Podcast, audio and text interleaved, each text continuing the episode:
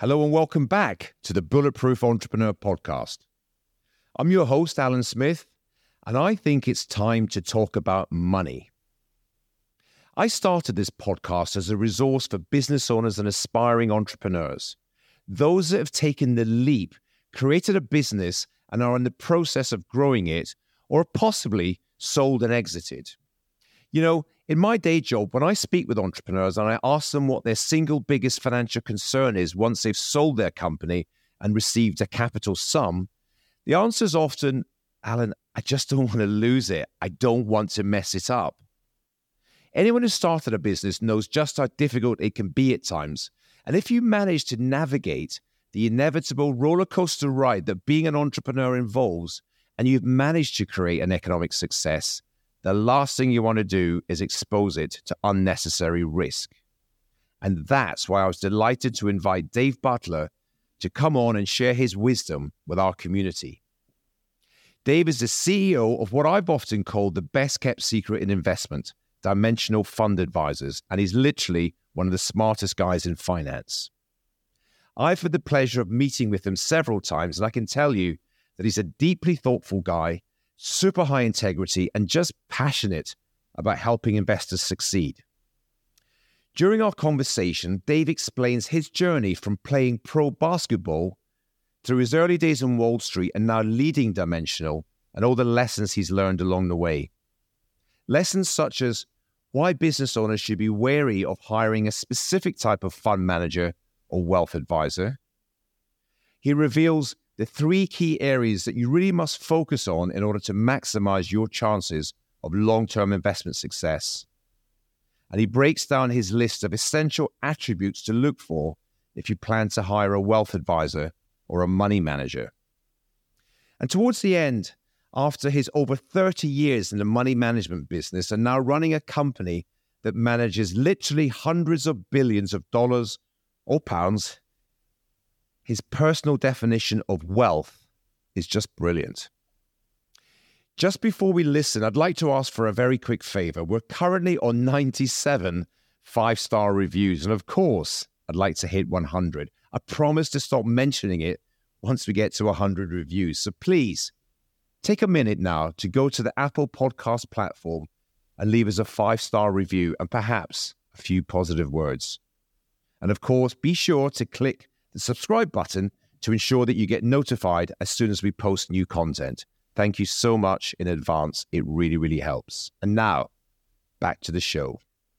Packed full of stories, anecdotes, and words of wisdom. You are going to enjoy this conversation. Ladies and gentlemen, I give you Mr. Dave Butler.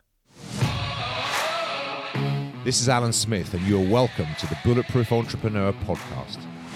If you're looking for ideas and inspiration to guide you on your business and personal journey, then you, my friend, come to the right place. Great to see you. Welcome to the podcast. Good morning, Alan. Thanks so much for having me. Well, good morning to you. Good afternoon here. That gives an, ind- an indication that you're not local to me. Where are you speaking to us from today, Dave? Yeah, I'm in uh, beautiful Austin, Texas uh, this morning, and this is my my home, my headquarter over the last 15 years. So I'm a California kid that became a Texan over the last uh, 15 years.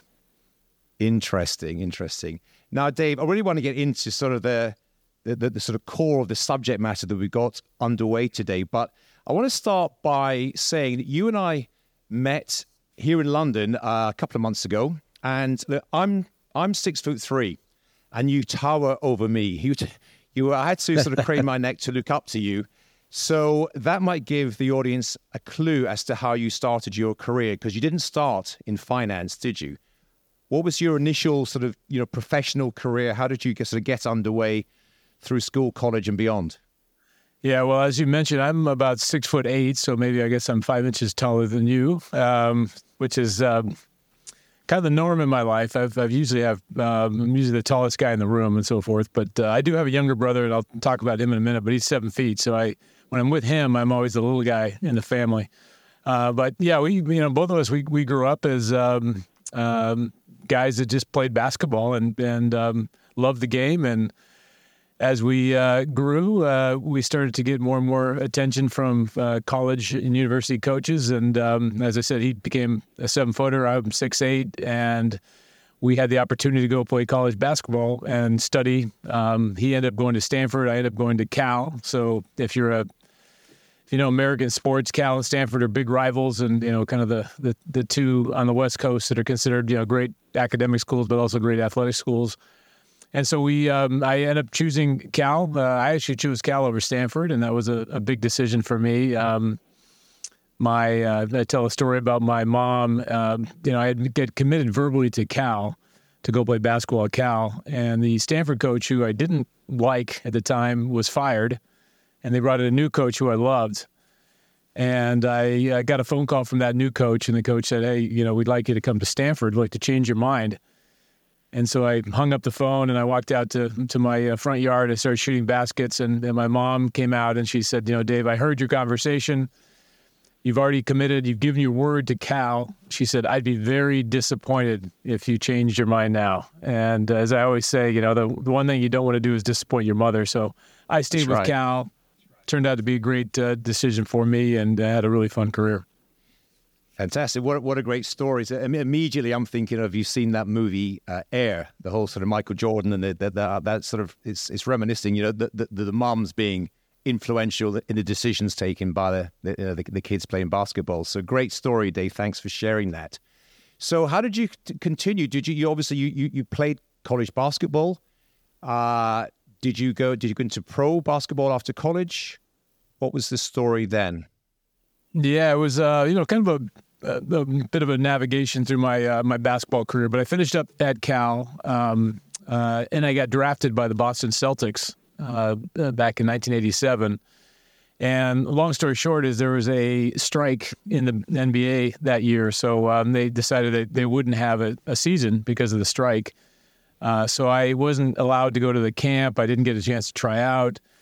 And my agent at the time i was young you know 19 year old guy or i guess it was 20 21 22 at the time s- sitting on the couch at home and basically thinking that i would not play basketball for the whole year because the nba was on strike. And and uh, my agent called me and said oh there's a team in istanbul turkey uh, that wants you to come over and try out. So they said we'll get a, we'll give you a, thousand dollars and we'll we'll fly you to turkey. And i thought well it's either sitting on my couch for another week or making a thousand dollars and playing basketball in Turkey for a week, and uh, I had you know I had two hundred and twenty seven dollars to my name, so I thought that was a pretty good deal. So I went over to Turkey, um, got over there, was in really good shape because I was prepping for the Celtic camp and uh, had a had a good tryout, and they offered me a a big contract that um, I felt was uh, too too big to turn down. So I ended up playing my first year in uh, Turkey um, as I started my my pro career. Wow, what what a what a story! How interesting, and it just shows you how life's kind of twists and turns, just because of the challenges, of the problems at the NBA. The time you find yourself in all places in Turkey, pro contract. Then, how long did you stay there for?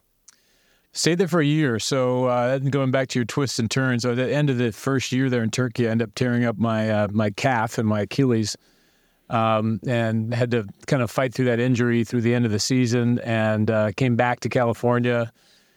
Decided to uh, decided my leg just wasn't in great shape, so I um, had an opportunity to go to Tokyo, Japan, and uh, in in uh, in Japan I only had to pla- practice two days a week. Uh, so I I, uh, I decided to take a job in Japan. So I lived in Yokohama, Japan, for a year. Played basketball there. My leg still bothered me a ton, and at that point, I kind of recognized that my NBA career, my NBA aspirations of playing pro basketball in the U.S. were kind of on the decline.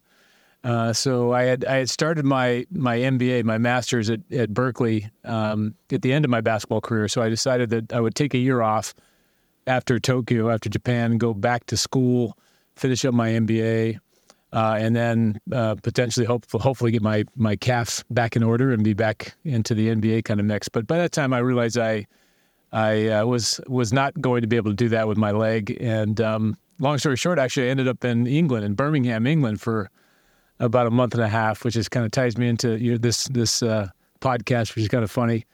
Uh, and I was in uh, Birmingham for about a month, and I was uh, just you know came to the recognition that I wasn't going to be able to play anymore.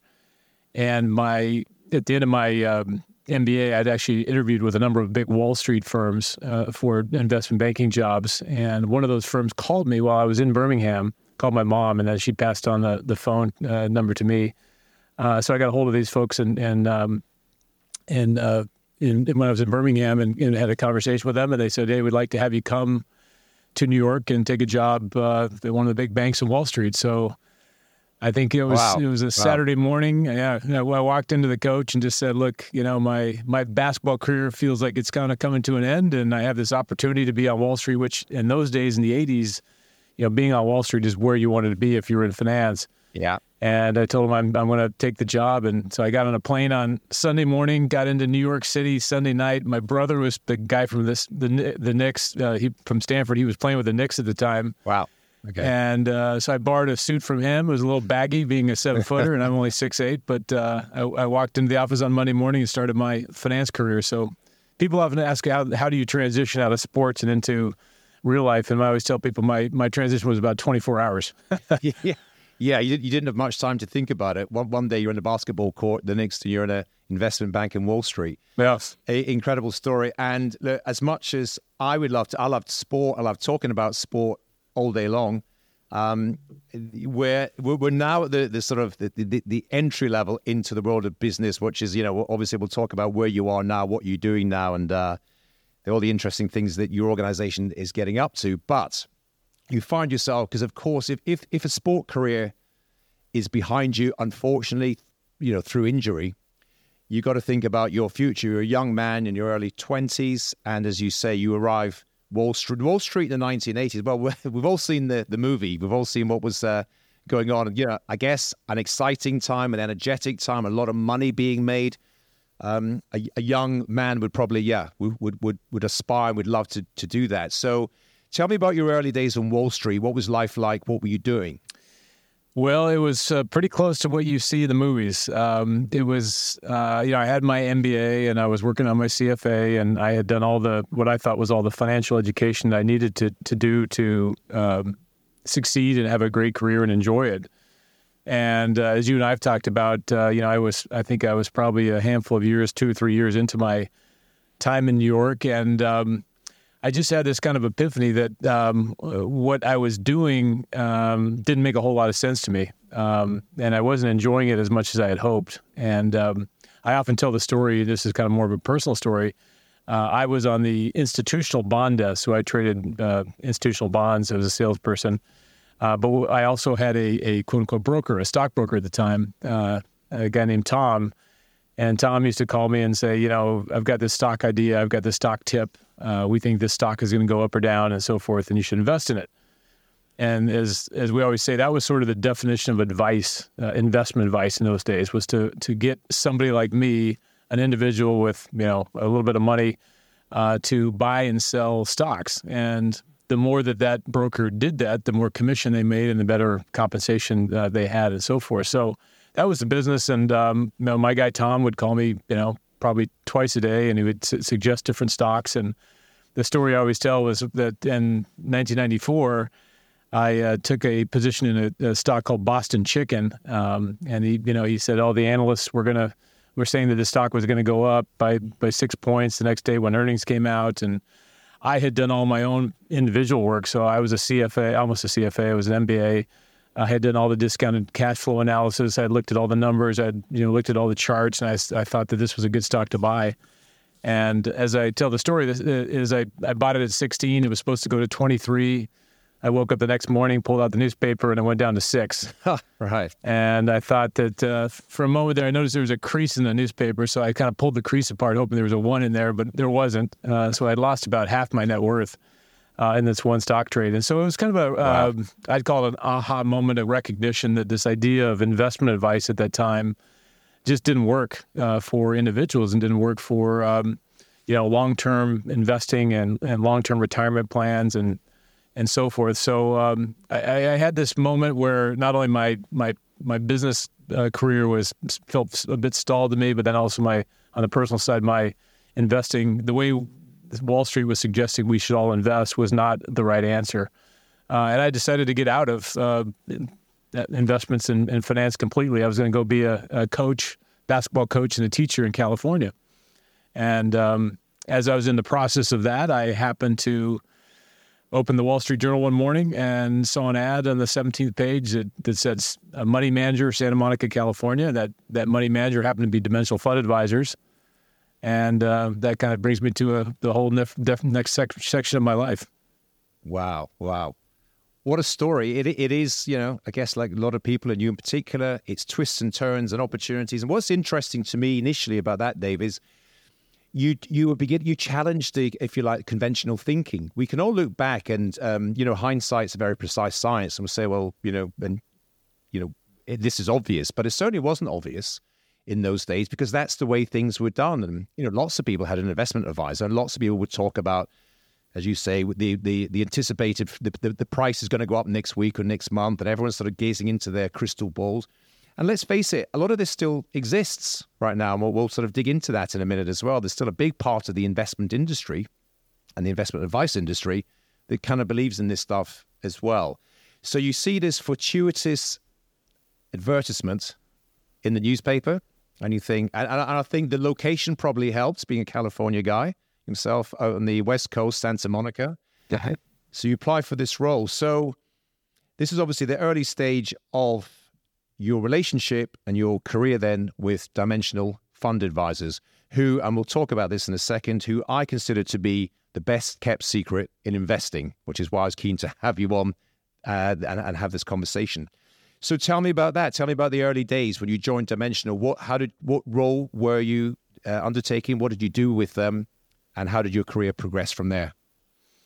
Yeah, well, it was it was as you said, just a, a twist and a, a lucky twist in that case that that I was able to uh, you know find this ad in the Wall Street Journal, and and um, to my surprise, I, I sent a resume in, and and they they called me and said we'd like to have you come in, and I went up to the uh, eleventh floor in Santa Monica, and and there was a gentleman named Dan Wheeler who.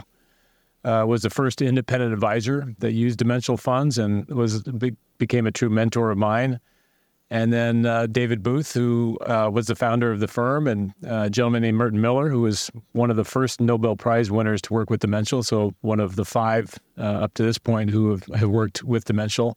Uh, he was there in the lobby, and um, David suggested that that uh, Dan and I take Merton to lunch.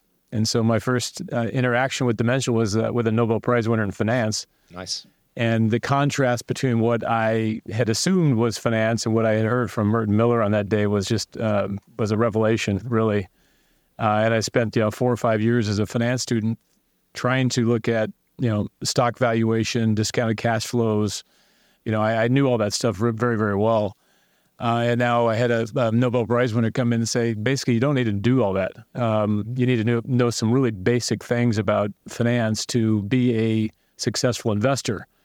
And I can remember the three things that he mentioned that day. He said, you know, number one, he says, uh, uh, diversification is your buddy. Uh, he says markets work, and I can explain what markets work means. And he says cost matter. And he said if you can if you can handle those three things as an investor, you're going to be in very very good shape.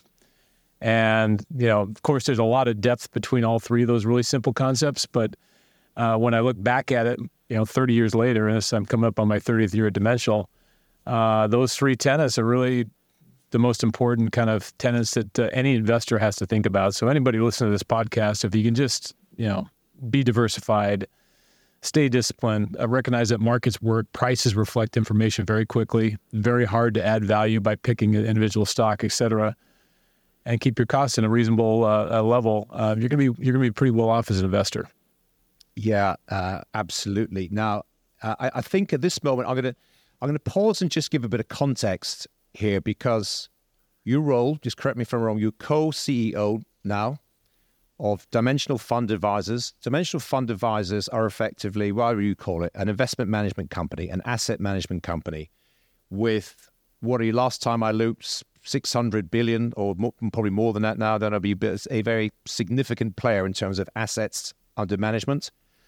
Um, not a well-known brand for various reasons, which we'll say in, in terms of a, you know for the sort of retail investors and people. Uh, a lot of people won't have heard of you to the same degree they might have heard of some other competitors who you know advertise on the back of billboards and buses and newspapers, which is why I've referred to Dimension in the past as the best kept secret.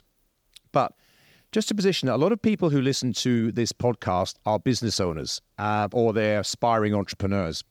And what a lot of them are aiming to do is to is to scale their business, is to build it over a period of time, and they're looking for, you know, a positive liquidity event. They, they would sell at some stage, they will exit their business to a strategic buyer or to a private equity company. And that presents a different set of challenges kind of nice problems to have because you're no longer a business owner. And so you've got some sort of personal uh, uh, issues and, and, and sort of uh, identity about you know what you are now. But you've also got this issue in that you've definitely you've got a, as we say in the UK, you've got a chunk of change. You got often a significant amount of money. And what often, again, in my experience, most of the business owners I know, they haven't spent a huge amount of time studying the market, studying how to optimize returns because they've been too busy building their corporation, building their organization. And now they've got this challenge and they've got a lot of money and they don't want to lose it. And uh, sales of businesses are often public information. They're, of, they're often known to you know sales teams from various investment organizations and banks. And I've spoken to many successfully exited entrepreneurs over the years who've sold their business to say, wow, you know, I've, I've never been so popular they get invited out to um, to events, they get invited to meetings, they get invited to hospitality by various investment companies who are pitching to manage their money. Uh, and they're confused because everyone sounds the same and everyone looks everyone looks professional and everyone's nice and everyone's got a silky sales pitch. So, what are your thoughts on that, Dave? For those successfully exited entrepreneurs who are looking for somebody to look after their wealth, to manage it effectively and efficiently, what are the sort of key attributes? What should they have on their their checklist? What sort of things should they consider? What sort of things should they perhaps ignore or avoid? What are your thoughts? Well, it's a really great question, and uh, I've spent years talking to business owners who have, in my mind, have won. Um, you know, and, and just you know, reflecting back on my story, just like a lot of the business business owners are listening, they probably recognize that in that win, um, that that actually resulted in a, in a you know big big chunk of money, if you will. Uh, there's probably a lot of twists and turns that um, happen to be you know some positive, some negative, and and they've navigated their way through it and they've succeeded. So that's what I always start with. I said, look, you, have won. You've, you've been successful.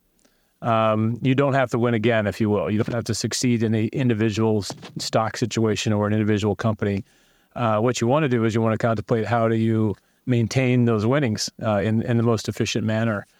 And I think the important part, and, going back to your uh, your uh, comment about us not being a well-known manager, we're you know we're the eighth largest money manager in the United States, uh, and pretty much unknown here as well. And part of that is because we don't advertise and we don't um, we don't spend a lot of money uh, on billboards and commercials and that sort of thing. What we do do is we work with uh, financial advisors. We're an institutional money manager.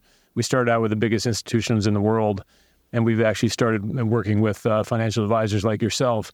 And the idea there is we think the advisor's role is really being the client expert. Um, they know all, they have all the knowledge on the client. Dimensional is a capital market expert. So we put together the most efficient portfolios possible, lowest cost, most diversified, daily uh, traded uh, portfolios are going to give you efficient access to the capital markets. And we think the combination of those two, the dimensional capital market expertise and the advisor's client expertise gives the client the best shot for a, a great client experience. So, our view has been that, um, particularly for you know business owners who have succeeded, uh, once you've succeeded, you want to start thinking about again how do you uh, deploy that capital into the capital markets in the most effective and efficient way possible. And and going back to my Merton Miller comments, the most effective, efficient ways to do that is definitely to consider diversification definitely to consider tax efficiency, definitely to consider uh, transaction efficiency. And to do that, you know, oftentimes, uh, in most cases, I think I have a financial advisor. Having an advisor uh, as your counselor, coach, disciplinarian, um, somebody who can talk you through not only investment issues, but can talk you through family issues and charitable aspirations and that sort of thing. It's a hugely valuable role. Uh, and I can't imagine, you know, in my situation without my advisor, how I would even go about thinking about whatever kind of worth I have, uh, how to deploy that uh, in the markets and or all the other things I want to do with my family as well. So very important decision, and I think it's something that uh, you know the successful entrepreneur. We've seen hundreds and thousands of them come through. Uh, some of the financial advisors we work with here uh, and in the UK. Um, you know, those decisions are are massively important, but uh, the mindset has to be a little bit different than the mindset that they had maybe when they were developing a business that became very, very successful. Yes, I think that's a key point. That's very interesting. All the effort and energy about, as you say, winning. You're right. You've won. Often talking about, um, you know, life-changing sums of money. Often they don't need to ever work again, but they've got that entrepreneurial, cr- creative streak. Yeah. And they, there's a certain amount. I still want to win. I still want to win. I want to get the best returns. I want to get the best investments. And there's a lot of kind of, I think, coaching or education to say exactly as you say. You've already won the rule now is now. I, will tell you, a guy said to me a while ago. Again, successfully exited uh, business owner. He was very profound, but he said, and quite kind of touching and poignant. He said, "This this money I've got." He said that represents 24 years of my life. It represents missing school sports day, missing my daughter's recital because I worked late that night because we had a deal going on, missing all those things arguments with my wife over the time, some challenges here, challenges there, some health issues. This is what it represents, Alan. Don't mess it up. Don't mess it up for me, please. It's so important. And that sort of idea of you no longer need to kind of, you know, shoot the light. You still want highly competitive investment returns. You want access to the very, very best, the best research, the best evidence, the best intelligence. But you no longer have to take the big bets because the big bets could challenge that that that lump of money which represents decades of your life and the experiences you've had. I'd like, if I may, Dave, just to begin to unpack in a bit more detail what you said b- before in terms of what are from an investment point of view, you know, what are your buddies? What are the things you really need to focus on? So, can we start and go through this? So, the first one you said was diversification. Tell us a bit more about what you mean by diversification and what sort of diversification people like Dimensional provide. Yeah, I was just thinking as you were speaking about these these people that I know that have had successful exits from from companies, and, and you're right, there, and I include myself in this. I'm sure you do as well. You know, we're look, we're all competitive. We all want to win. We've put a ton of work into something uh, to get to where we we've gotten, and um, you know, I think what sometimes people have a problem with is kind of disconnecting from that and saying, okay, how does that apply to the investment space and the investment world, and, and what do I do now? Um, but I go back to you know it's funny that first uh, lunch I had with Merton Miller, the Nobel Prize winner. You know, they I remember watching or seeing an article about him, and they asked him. He said, you know, Merton, you're a, an efficient markets guy, and and uh, do you pick stocks? And he said, he says, yeah, I do. He says, but I, I do, I just buy one or two stocks on the edge of my portfolio. So there's a there's a big differentiation between your investment portfolio and your speculative portfolio. And in essence, you know, when when these business owners have built their business, they they've been in the speculative space. They've they've had they're working on one stock, one idea, one concept, one initiative, whatever it might be, and it, it worked, which is amazing and great and now they've won. So so then the question is now that you've got this pool of assets, you got to start thinking about what you know what is investment and what's speculation.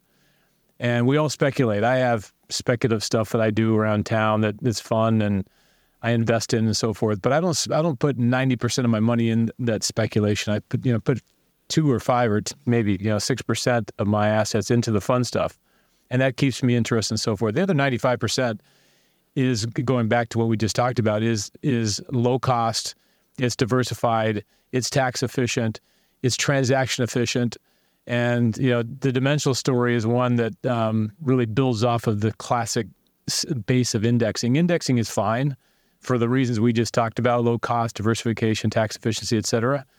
Um, but it's also rigid, and, and in often cases, uh, people lose money um, when they when they have rigidity in terms of how they actually manage their, their money. So Dimensional takes that rigidity away by by looking at prices daily, transacting the portfolio in a way that's going to you know position it in the best possible spot in the capital markets to get the premiums that we've seen in the historical data.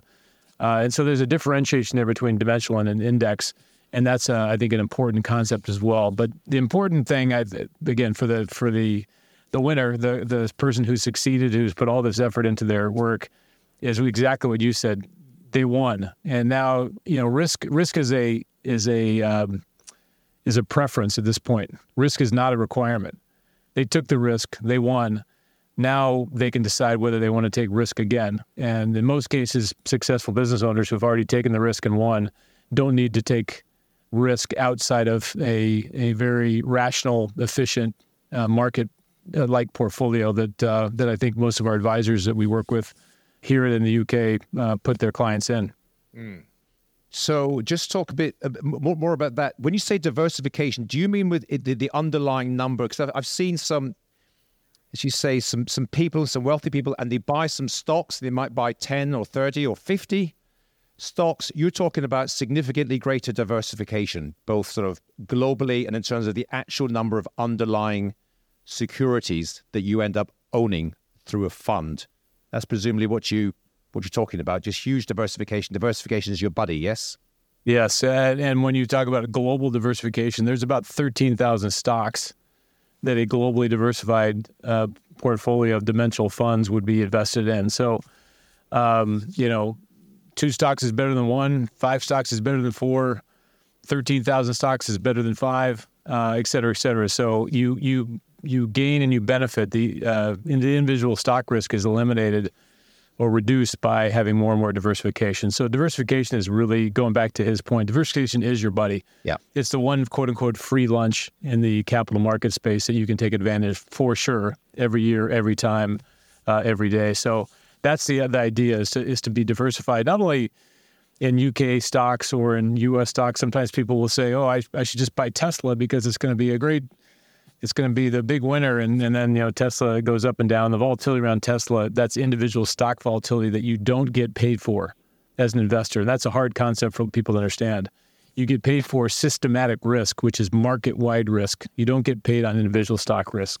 Um, so that's an important concept when you talk about diversification is that you want to avoid individual stock risk. You can, you know, like like all of us, you know, in, in the U.S., people go to Vegas and they they bet on a particular game or they, they go on a crap table one time and they win once or twice or three times or even four times.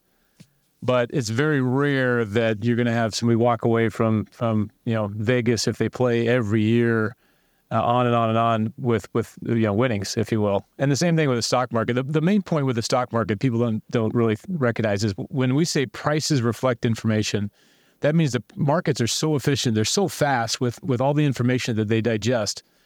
It's an information process machine. And anybody, me, you, any smart individual, any stock manager, et cetera, et cetera, the idea that they're going to actually outperform this collective wisdom called the market, the the the uh, information process machine, it's a, it's a very very difficult ask. People just don't do it.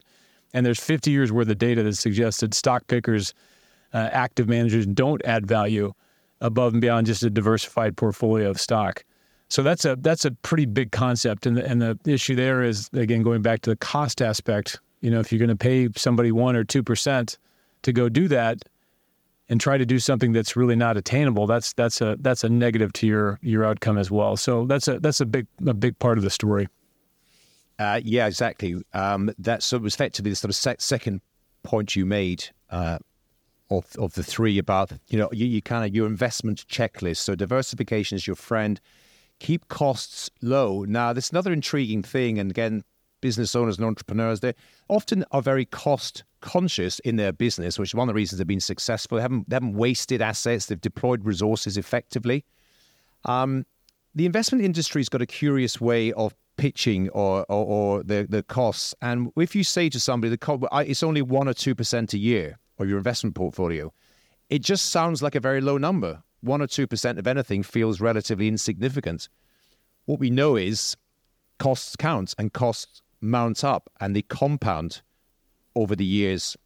Um, so tell me more about because Dimension are really focused very strongly on keeping a lid on costs, both in terms of the basic costs of owning a fund and also the underlying trading that goes on behind the scenes. So tell us a bit more about Dimensional's thoughts on keeping a limit on costs. Yeah, you you know to, to your point, you definitely don't want to lose too much of your premium for cost. So you you, get a premium for being in the stock market, and the premium over the last hundred years, let's say, is you know, call it four or five percent. So if you're going to give one or two percent back to a manager as a uh, expense ratio, you're giving back 25 or 30 percent of the potential premium that you have for even being in the stock market. So you don't want to do that. You want to be careful about the the the cost of that portfolio. And then from there, there's um, and every business owner would recognize there's there's many different costs uh, that um, that do creep up in a business. And and one thing that Dimensional has been very very good at is there's explicit costs. So that's the um, the standard rate that you see in the newspaper. It's it's one percent or two percent or half a percent, whatever it might be.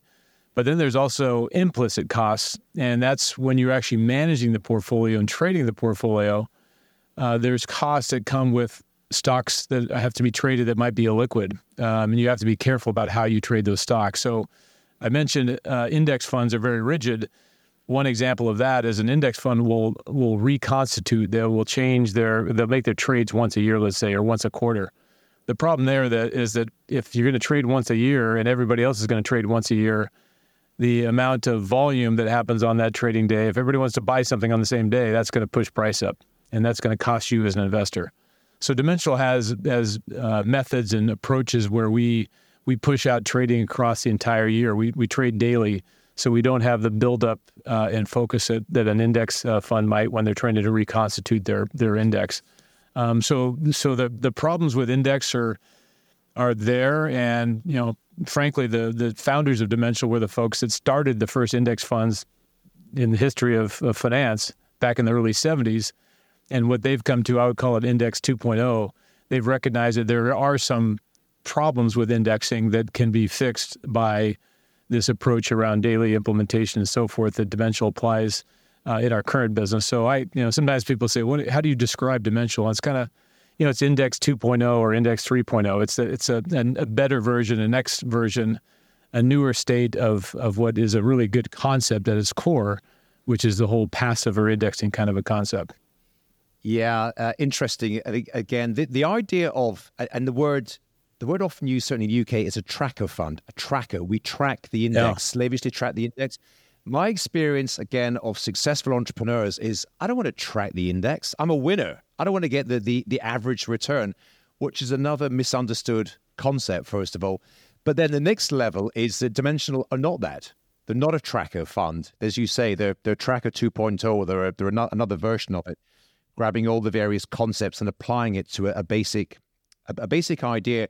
And as a quick aside, anyone who wants to dig more into that and the sort of foundations of the, the early days of Dimensional and the whole sort of rise of the index movement, I interviewed Robin Wigglesworth a few episodes ago, who's written this really interesting book called Trillions, which tr- tracks that, excuse the pun, but tracks the whole the history and the evolution of this complete fundamental shift in the investment management industry. Really, really interesting conversation I had with him, and a really good book. And Dimensional are, are mentioned heavily throughout throughout that book, so worth worth checking out. Now, what's intrigued me is that this is this. I always see Dimensional as um, I mean, the word is used as evidence based, research. What what we know is we started the conversation, Dave, talking about sport, and whether it's sport or politics or investment, everyone's got an opinion. Everyone's team is better than your team or my team. Everyone's political party is better than the other one. So human beings, uh, we love to have an opinion, and when it comes to the world of investment, everyone's got an opinion. The thing that I like about uh, Dimensional in particular is it's it's rigorously researched. There's academic evidence, empirical research that sits behind the philosophy. This is not um, you know Dimensional's founders and a few people sitting around the room and saying, "I think this and I think that." So share with me, if you will, a bit more about the kind of the academic rigor that sits behind the philosophy of Dimensional.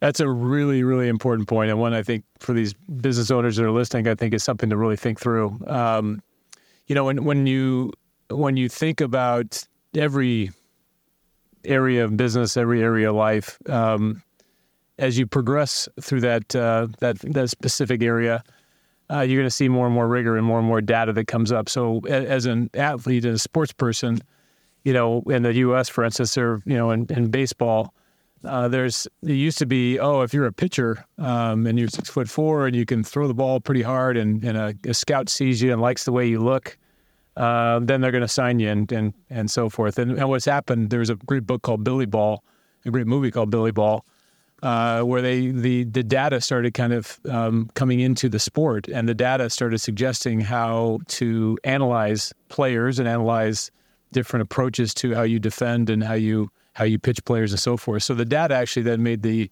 the sport more efficient. And I'm sure if you look at football in the in the UK and the pitch, I mean, I'm sure there's all kinds of data, not only of who's going to take the penalty kick, but yeah. you know, if you if you push the ball to the left side versus the right side, or if you have three three people back versus two, you know, and do you succeed? And so there's data on these things. As people look at any profession more closely, the data starts to suggest certain trends and certain um, ideas that, that make the most sense. So that's what's happened in, in the capital market space. In the early days, it was just, you know, you're a smart guy, Alan. Uh, I'm a semi-smart guy. I'm going to pick a stock and and and hopeful hope that my opinion actually is the one that plays out in the end. And that was finance when I was in at Wall Street back in the uh, early '90s, mid '80s. Um, and what's kind of transitioned or trans, uh, transpired since then is this idea of data, um, rigor, uh, statistics. And if you start looking at the data, and this is where really the index movement started, was that you know over the last over the 50 years prior to indexing started starting looking at the performance of active managers, active managers didn't add value. So yeah, you, you want to win and you want to compete and, and we're entrepreneurs and we're all capitalists. We want to win. But it turns out that the stock pickers couldn't beat the average. They couldn't beat a just a, uh, a set of uh, securities in a portfolio. So that was a, an aha moment. And that's why indexing and tracker funds started because people couldn't beat the indexes. And that's why the index uh, business here in the US, I'm sure is happening in the UK as well, has become a massive, massive percentage of the overall business. Uh, so that was what kind of transpired, and, and it was just a recognition that the data was suggesting something other than what people thought uh, or people had an opinion on, which was uh, these really smart managers could go find a stock that was undervalued or overvalued. Um, my old mentor, I mentioned Dan Wheeler, he, he had a great analogy back in the day. You know, his, his point was these stock pickers and active managers, you know, they have CFAs and MBAs and PhDs, and they're very smart and he says, so they're they're they're good, you know, well-educated people. The problem is it's similar to a uh, a bass fisherman, the greatest bass fisherman in the world, going out to a dry lake and asking him to find some bass or, or, or catch or catch bass. You can't right. do it because there's no bass in the lake. Yeah. So that's the whole point. If, if from a conceptual perspective, if you believe in the idea of market efficiency and market equilibrium and that prices immediately reflect all the information that's out there, the question is, is, is do you would you bet on one of us individually, or would you bet on this collective machine called the market that's that's driving prices very, very rapidly to some equilibrium point? And what all the data suggests is that that machine, the market, has done a really, really good job of pricing uh, inf- information into into market prices, and that's that's the bet you're making. So if you're if you're going to go down the the tracker space or the active management space, um, you know, the, the the the tracker side suggests that it's very very difficult for active guys to add value. Now, Dimensional being competitive people and and you know and and smart um, progressive people around the markets, we've as I mentioned, we started. Our founder started in the tracker space, but then they've recognized also that, that there are ways to add value above and beyond a tracker. And that, as you mentioned, is through trading very, very efficiently on a daily basis. And also then positioning the portfolio in certain air premiums, certain stock premiums that we have seen have had added value over over time, which are smaller cap stocks, value stocks, and so forth. So you can win. That's the one thing I'd tell the the competitive uh, business owner out there is you you can still win, but you can win in a very very efficient, focused, you know, low cost, diversified manner by actually tracking and trying to, to capture these premiums that we have seen are out there in the market space for for people to to capture. Yeah, absolutely. And that's when I first came across Dimensional. It just struck me that there was it, it was an organization that was run by almost scientists in a way, as opposed to salespeople. You know, first and foremost because we know, I'm not sure if he's still on the board, but certainly somebody who's a big part of the dimensional story, Eugene Fama. We've got Ken French. You've got some people who are legendary, who actually were there, who were, who were doing the research, who were finding this information out, who were bringing it to the wider audience, and they're part of your organization, part of the history, you know, and, and the future, and, and clearly fundamental part of the philosophy. So this is, as I say, really important to make this clear. This is not a view or a, or a, a thought process or an idea. This is just rigorous data analysis, research over multi decades, which has ended up in in you know, a number of these people literally winning Nobel prizes. So this this is this is serious stuff. This this is this is uh, as as good as it gets, frankly.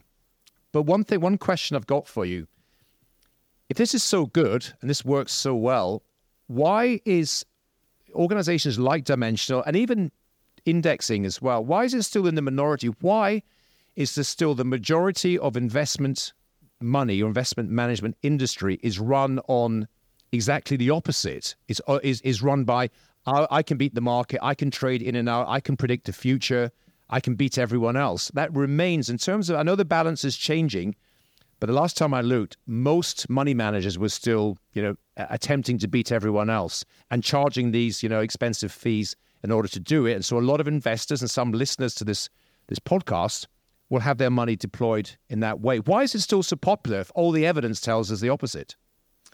Well, frankly, there's a lot more money to be made uh, in that space. You mentioned the one and a half percent uh, versus 15 basis points. That's one tenth of the cost. Um, there's there's a lot of money there to advertise, a lot of money to market. There's a lot of adver- you know uh, ability to to pitch those kind of stories. They're not necessarily good for the investor, uh, but they do have a lot of um, you know um, excess um, you know, revenue. I'd call it to be able to to do those types of things that drive the the interest in those uh, those type, types of uh, portfolios. But with that said, you know when I started in business, indexing in the U.S. is probably three percent of the overall investable assets. Now it's it's I think it's north of fifty percent. Right. So the idea, even though it doesn't have the kind of the advertising budget, uh, just by the fact that it's actually a, a, been a good a good solution is one that's actually taken pretty much I'd say the majority of of uh, asset um, coverage here, and the, particularly in the U.S. and U.K. is probably in the same boat. Um, but the movement towards the kind of the more passive indexing oriented uh, uh, stock uh, portfolios is, is, is is really really strong. And and you, you, look at the assets that are flowing in and out of uh, mutual funds here in the U.S. It's it's completely negative on the active side and, and completely positive on the the index or tracker side. Um, and so there's a, a, pretty massive change. One other comment I just was going to make too, which I think is important. Uh, David Booth, our founder, says this all the time. You know, we we've had we have five uh, Nobel Prize winners associated with our firm uh, over over the years of its existence. Uh, no other firm, no other asset manager in the world has close to five Nobel Prize winners uh, associated with uh, with their business. And the interesting part about that, David Booth will always point out, is that all five of those uh, Nobel Prize winners got their Nobel Prize winners Nobel prizes after they were working with Dimensional. okay. So oftentimes, you know, the firms will add a Nobel Prize winner by cutting a big check to say, "Hey, we have a Nobel Prize winner on our board." Yeah. We had all five of those uh, uh, professors basically involved in the business before they became Nobel Prize winners. So this this place, to your point, I I consider myself a reasonably smart guy, but they're, they're, the the amount of intellect and horse uh, mental horsepower around here is is at such a high level. Yeah. Uh, the nice thing that I think for advisors like yourself, they can be confident that uh, you have, you know, we have you know 30 some odd PhDs in our research department. You have five Nobel Prize winners. You have you have a lot of people thinking about what is the best solution, what is the most efficient solution to access and deploy your capital in the capital market. That's all we do, and we don't do anything other than asset management. So that, that's another important point that I think that uh, has resonated for advisors and for clients as well. Definitely, definitely. Yeah, that's um, that, that. Yeah, for those reasons and more is is you know uh, is why we and my, my firm and a lot of good advisors that I know uh, have a strong relationship with Dimensional and I'm pleased to be associated and recommend. This is not designed to be an advertisement. This is I'm, I'm, I'm here just to sort of share my story and, and, and, and sort of allow the, a wider audience to learn more about, as, I, as I said earlier on, best kept secret. Now, you did talk earlier on, or, or we, we alluded to the role that advisors play within within this this setup. Now, again, a lot of uh, entrepreneurs may attempt to do this stuff themselves. They may hire, they may look for a wealth manager, a wealth advisor of some some description. Dimensional's got an interesting relationship with advisors. For example, I can I can confirm that Dimensional don't deal with every advisor that is on the marketplace. You've got a fairly rigorous approach, and, and, and firms like us have to jump through a few hoops to be permitted to have an association with Dimensional and to recommend our funds. But when we talk about the role of an advisor, and, and imagine uh, you were speaking to a you know a wealthy entrepreneur, someone who's just recently sold their business, and they do want to work with somebody. What are the key credentials, or do you have a sort of little checklist or things that they should be thinking about if they're going to be interviewing several advisors? They want to find the optimum, the best advisor to work with them. Well, I would come back to just the real simple things we talked about. I mean, I think um, you know, independence is important. You you want to have uh, an advisor that has the ability to make the right choice for the on behalf of the client's uh, best interest. Uh, so you know, an advisor who's, you know, as we like to say, sits on the same side of the table as the client. They're not representing anybody else but the client, so they get paid directly by the client. That's important. Um, you know, if if if I'm listening to an advisor speak and they start talking about an, an individual stock they like and how they would would buy that particular stock, that would be a red flag to me. Uh, I would want to hear an advisor talk about diversification. I'd want to hear an advisor talk about costs. I'd want to hear an advisor talk about tax efficiency. Uh, and then, you know, of course, I'd want to have a, a relationship with the advisor that um, is is intimate um, in terms of just family dynamics and things that I can uh, speak to that advisor about. So, you know, my personal, my advisor, and obviously people say, why do you have an advisor? You're an investment person. You know all this stuff about investments. And my advisor, you know, I, am a busy guy. I'm a you know CEO of a of a pretty large company, and I I spend a lot of time on that front. And as you mentioned earlier, with some of the entrepreneurs you work with, you know, there's there's kid dynamics and sports and family stuff that you know I want to focus on. So I do not want to think about that part of my life and and world, but my advisor basically has the keys to that entire part of it, and and he is the one who, uh, you know, who will, um, you know. You know, they do my taxes. They they do my estate planning. They think about uh, my charitable giving. They'll they'll send me a note on on you know what I might want to do from a charitable perspective. They they they give me ideas on um, on different family, uh, you know, uh, educational aspects and so forth. So there's a lot of different just conversations I have, and uh, the main thing I've I heard about I heard this from a UK advisor one time is. Uh, I think it was David Jones actually who who mentioned he had heard it from an advisor saying that you know the key is you want to have somebody in your life that if you God forbid you weren't here and I've got four kids and a wife, um, that I would be able to just hand a phone number to my wife and say, "Here, here's my advisor. I trust him completely. We've worked together on every financial and fina- family dynamic over the last twenty or thirty years, and that's my go-to person. Um, and I'm very confident and comfortable with that. So." I think you want to have that kind of relationship with your advisor. I think you want to have the personal relationship as well as the you know the the kind of more knowledge based um, uh, relationship. But uh, that those are those are really it's a really important part of your life, and I think particularly for business owners who are now in that success post success career uh, part of their time, I think it's important to have that uh, relationship in your life. Yeah, I, I, I couldn't agree more with you, David. Exactly. It, it seems to me that some of the the kind of the, the issues or the problems as perceived in my opinion, and I've been doing this quite a long time now, the kind of the one there are there are advisors who focus solely on the investments, and as you say, and I can find this stock or this fund or something else, and that's all the conversations around the investments, and then apologizing when they underperform say, no, but I've got a better one. Um, and I can tell you enough in, in our experience, we spend very little time now with clients. we meet clients on a regular basis because we've kind of we've almost won that battle. We, we're associated with Dimensional. They're not the only organization that we work with, but we have a lot of a lot of time and and um, a lot of our client money is invested with Dimensional. So it's like we don't need to change that too much. Of course, we we review things, we kick the tires, we make sure everything remains up to date and appropriate. But the investment piece is quite straightforward now, which allows us to do more of that trusted advisor role.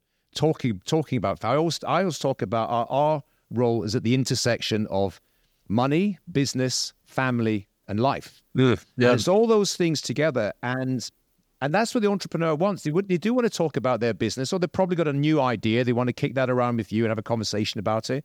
They want to talk about their children, or, or, or you know, one's going to university, one wants to start a you know a family, etc., etc. So you, so the experience uh, uh, there, and they want they want to have this trusted advisor relationship. I think, and not so much all about the managing the money, because as I say, I think we've got the academic research which says your money could not be more efficiently looked after.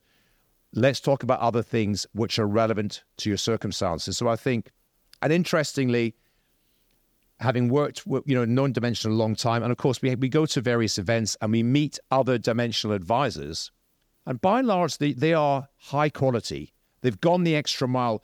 All this stuff takes time, and for, for us, we're a small business, but it takes us time and effort and energy to understand the academic research, to read the papers, to spend time researching it ourselves on behalf of our clients. And we don't have to do that. We can just get an off-the-shelf you know, product or outsource to an active manager. So we tend to find that the better advisors are ones that associate with Dimensional, who do the sort of things, who do comply, if you like, with a checklist that you just kindly shared with advisors. So I think that's really helpful. If anyone's listening to this and they're looking to hire an advisor, so just you know replay this and listen to those key points that you just you just explained. So Dave, this has been fantastic. It's been really, really helpful so far, really insightful. I'm simply here to try to create a resource, in this case with your help, for business owners, entrepreneurs, and even those that are advising them sort of around the edges, if if and when when they've inverted commas when they've won, and when they've had you know a financial reward, a financial payment for all those, as someone else called it, blood, sweat, and years of building a business, then and they've got some options and choices, and they'll be courted by all the big names, all the private banks, just to have you know an outlet or somewhere they can go and learn more about uh, before they start committing their investment capital. So this has been super helpful, and I really appreciate your time, Dave. A um, couple of questions uh, before we before we wrap up. Um, over the years, I mean, you must have, I, I, you know, we've talked in the past. I know that you, you, you know, you read a lot and you consume information. If you are speaking to someone who's a business owner and beginning to think about this sort of stuff, do you have any resources that you could recommend? Are, are there any good books? Are there any, I don't know, podcasts, films, uh, anything that someone should dive into in terms of resources to learn a bit more about the sort of things we've been talking about? Well, you mentioned one of them. I think um, I, I, did have a chance to get interviewed by Robin Wigglesworth as well in London a few years ago, and and I think that book Trillions was was was incredible, you know, lengthy masterpiece.